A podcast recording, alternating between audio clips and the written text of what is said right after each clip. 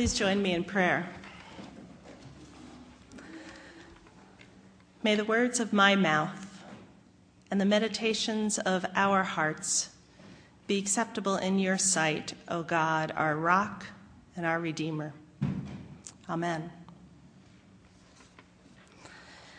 This week I've been paying attention to warnings, and I've been looking at warning labels. You know, if you read some of these warning labels nowadays, it can be quite entertaining. These are a couple I came across this week. A Batman costume left over from Halloween had on it, "Mask and chest plate are not protective. Cape does not enable user to fly." A cartridge for my computer, for a printer, says, "Do not eat toner." I was glad I had already had lunch before I was installing it. A label on a 13-inch wheelbarrow warns, "Not intended for highway use." A dishwasher carries this warning, "Do not allow children to play in the dishwasher." A household iron warns, "Never iron clothes while they are being worn." Now, if reading those warnings don't make you wonder about the world and what kind of people need such warnings, then we just have to turn on the news, the evening news. Well, and then we hear about other situations that actually might need warnings. Global warmings, wars in Iraq, Afghanistan, and other parts of the world, terrorist threats throughout the world, and the economic meltdown. And I've noticed that Hollywood is picking up on this sense of doom and despair. One of the big movies that Hollywood is capitalizing right now is 2012. I haven't seen it, but it's an apocalyptic movie that deals with, I guess, the Mayan calendar, that the world will end in 2012. And there's also other movies, The Road and The Book of Eli, and other documentaries which talk about the economic or environmental doom which this world is destined to encounter. Terry Gilliam, some of you may know from Monty Python fame, who also created the 1995 movie 12 Monkeys, where a plague wiped out almost all of humanity in the world, wrote about this obsession that Hollywood seems to have with apocalyptic themes. He says, "We always need a boogeyman.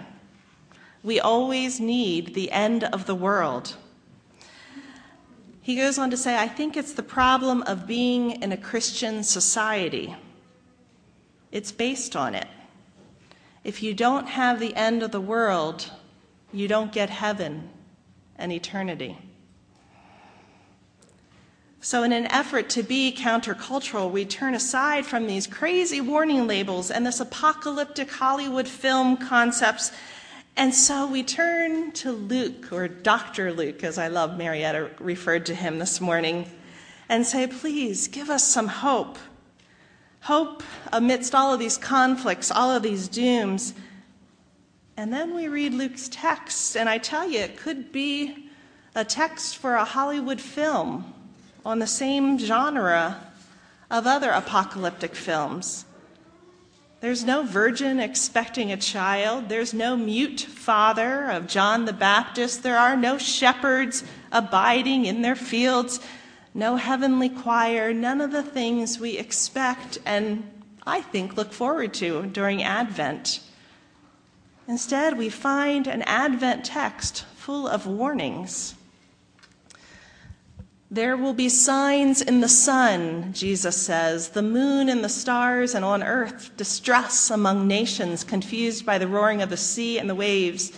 People will faint from fear and foreboding of what is coming upon the world, for the powers of the heavens will be shaken. What kind of Advent is this? And how do we welcome one of the most beloved times of the years if this is our text, if this is our guide into this Advent season? The apocalyptic revealing end that Jesus describes in today's gospel reading in Luke really does contain, when we read them intensely, some fearful, cataclysmic events. Now, I have never participated in an earthquake or been there. I guess you don't participate in one, you're a victim of one. But I've never been a part of an earthquake or a typhoon or anything like that. But those who have truly do feel as though the world is coming to an end when it happens. And now, while some warnings, like the ones that I read earlier in the sermon, might seem downright ridiculous, there are some warnings in this world, and perhaps in this Bible, that are truly for our own good and for us to pay attention to. And so I'd like to think that Jesus' words in the Gospel of Luke are comforting words, words that should give us reassurance and comfort. And yet, imagining these things happening, people fainting from fear, doesn't give me a lot of comfort. As most of you know, I have been meeting with different individuals throughout the sermon preparation process since returning from my sabbatical. Jonathan Stanley and Jay Roth helped brainstorm some of the ideas for this sermon, and we had a wonderful time of talking and brainstorming. And Jay shared, with my permission, an interesting story from his childhood about texts like this. He said there's some texts that talk about when the moon is as red as blood, or different things like this when nature is happening. And Jay said as a child, he would always get so worried when he would look up at nighttime and see these red moons or things that were being predicted in the Bible, because, frankly, he didn't want the world to end. He wanted to grow up. He wanted to become a man. He wanted to graduate from high school. He wanted to do these things. So as a child, it was really tough for him to even imagine these things because, well, it would be okay if Jesus came, but maybe when he was 80 years old. He wanted to grow up. And so it gives us a new sense of thinking about these things. Are we really open to these things coming and happening today? Even though Luke's texts open with pretty strong warnings of scary things, Jesus dares to speak to us that such a time, such a scary time as this, is actually a time of redemption. He says, now when these things begin to take place, when the earth is trembling, when people are fainting from fear, I want you, my disciples, to stand up and raise your heads. Stand up and raise your heads. You're not going to be cowering in the background there. You're going to stand up and raise your heads because your redemption is drawing near. Wow. In the middle of these earthquakes, in the middle of this fear, we are to stand up and raise our head. You see, the function of eschatology is nothing more than to evoke committed disciples to be fervent followers of Jesus. We live under grace, not gloom. We live with hope, not doom. So Jesus gets the message out loud and clear, like Arnold Schwarzenegger says, "I'll be back." And that is the message of our Advent season. So then, if we're supposed to be focused on this coming, this time when Jesus comes, when is Jesus coming again? And we look at verse 32, and Jesus says, "Truly I tell you, this generation will not pass away until all these things have taken place." But that's not really a clue, Jesus. No one knows, it says in the Bible, about that day or hour, not even the angels in heaven, nor the Son, but only God. Now, there are many scholars of eschatology out there who have done all the math. They've thrown the numbers together. They've read through Revelation. They've read through other texts, and they've calculated all of this, added and multiplied, and looked at the prophecies in the books of Revelation and have come up with a predicted date. Unfortunately, they don't all agree on what that predicted date is. There have been several predicted dates that have come and passed, and Jesus did not return again. Why didn't Jesus just tell us, just give us a date? Jesus doesn't want us to know the exact time of his coming, because if we knew the day of the coming, we would calculate it. We would take it easy, and we would try to have all kinds of fun and pleasure, which I think are okay. Jesus definitely wants us to have fun and pleasure, but he wants us to have fun and pleasure with a focus on him. So if we knew the day and hour, we would forget about him, except maybe that day before he were to come, or maybe even just the hour before, and then we would repent quickly and get ready for the coming. Instead, Jesus warns us of his second coming, but then he says a very important point: don't worry. So as a result, we ask, how do we live as a Christian who is warned but not worried? We wait. And this Advent season of waiting is a good way for us to be reminded. But our waiting is not passive. Advent is a time of waiting or expectation, of looking to the future, but it's also a time of remembrance, of looking back, for recollection, for reflection.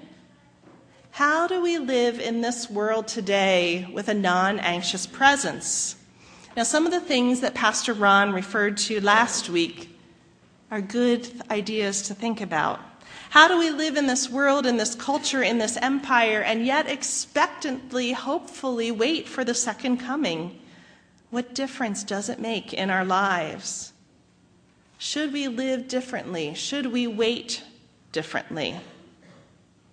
Now, Psalm 25 gives us guidance on how to wait.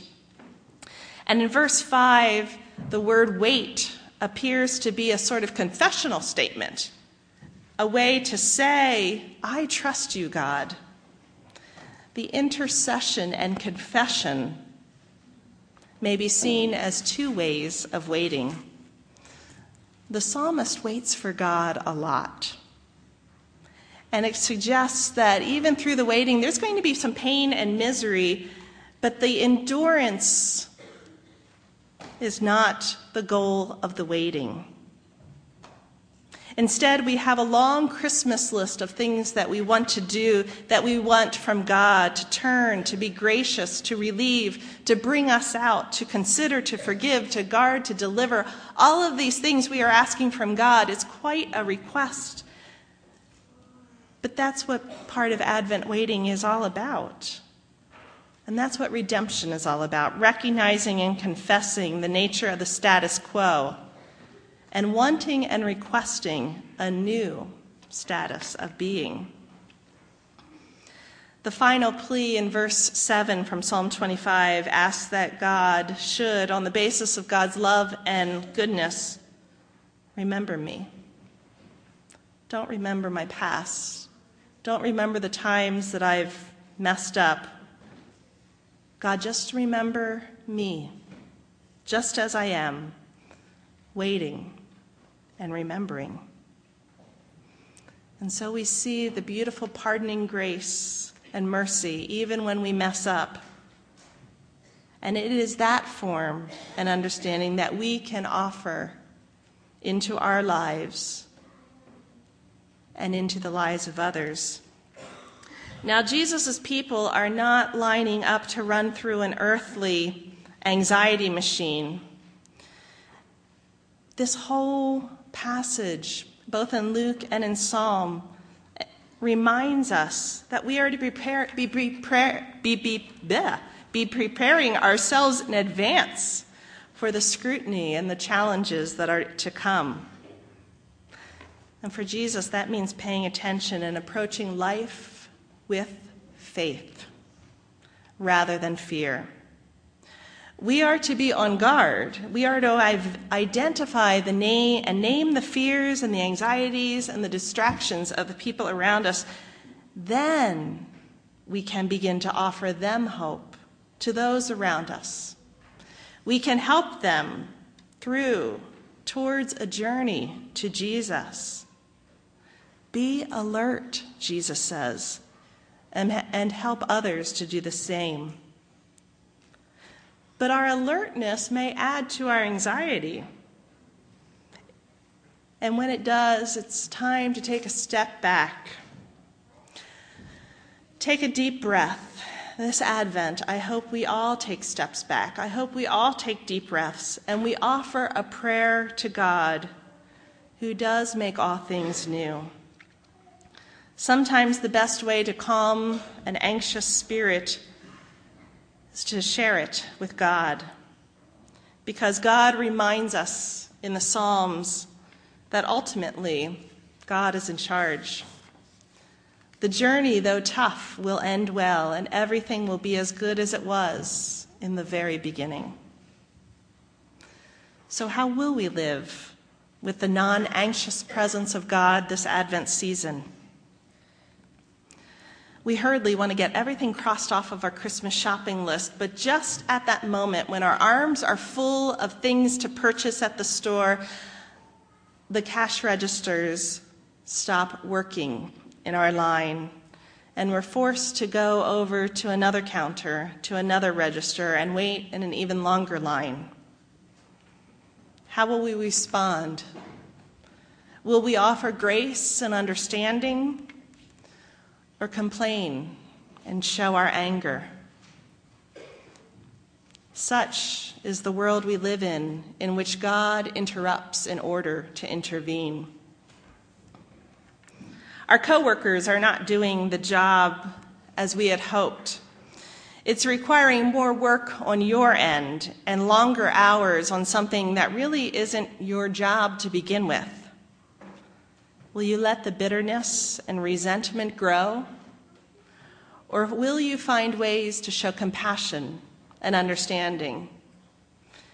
How can you find ways to be fair to you and your coworkers? Such is the world we live in which God interrupts in order to intervene. So many cookies to bake, errands to run, gifts to wrap, decorations to display, and just then our teenage son calls us to say he forgot his social studies assignment at home and needs us to run it over to the school immediately. How will you respond? Will you offer grace and understanding, or complain and show anger? Such is the world we live in, which God interrupts in order to intervene.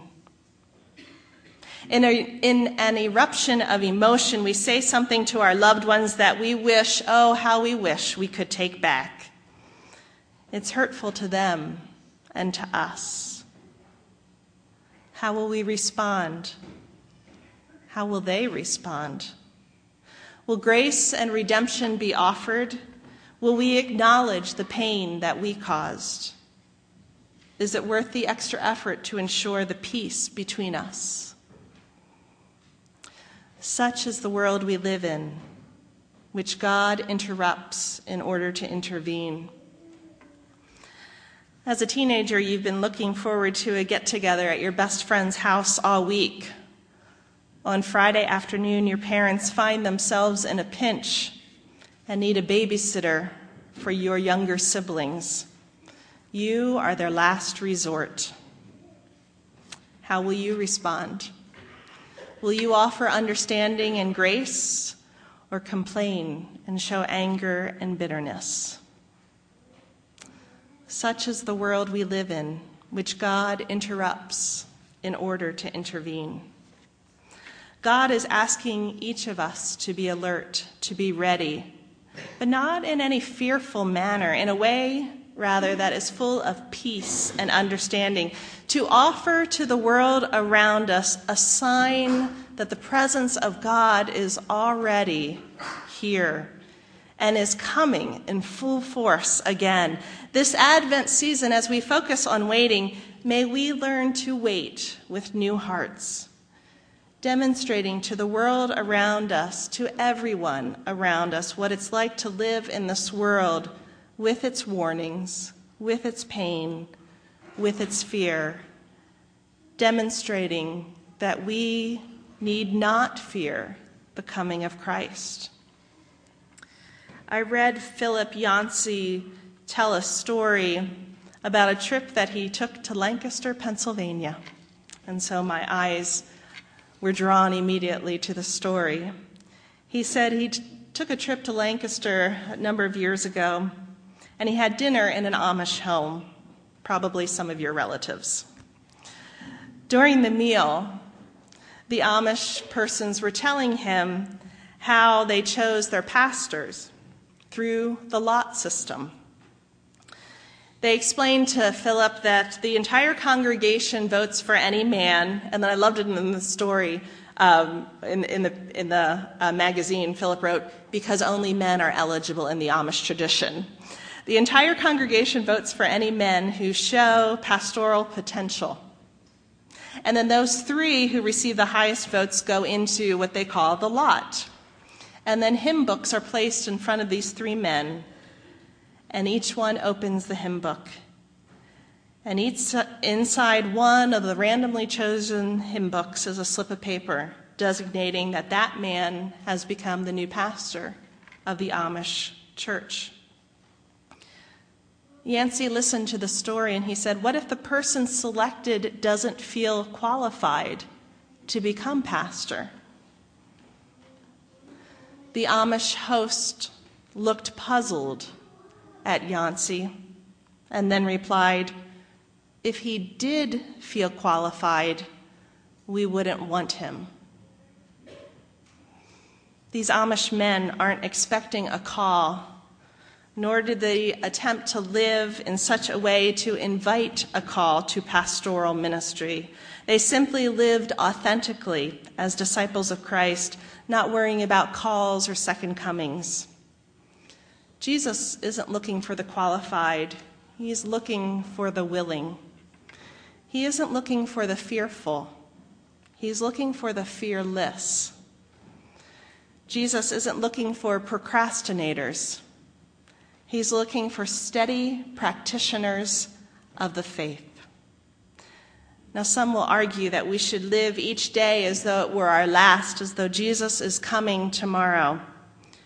But true disciples, learning from the text today, live as though it were like any other day, living faithfully, prayerfully, carefully, joyfully, and peacefully.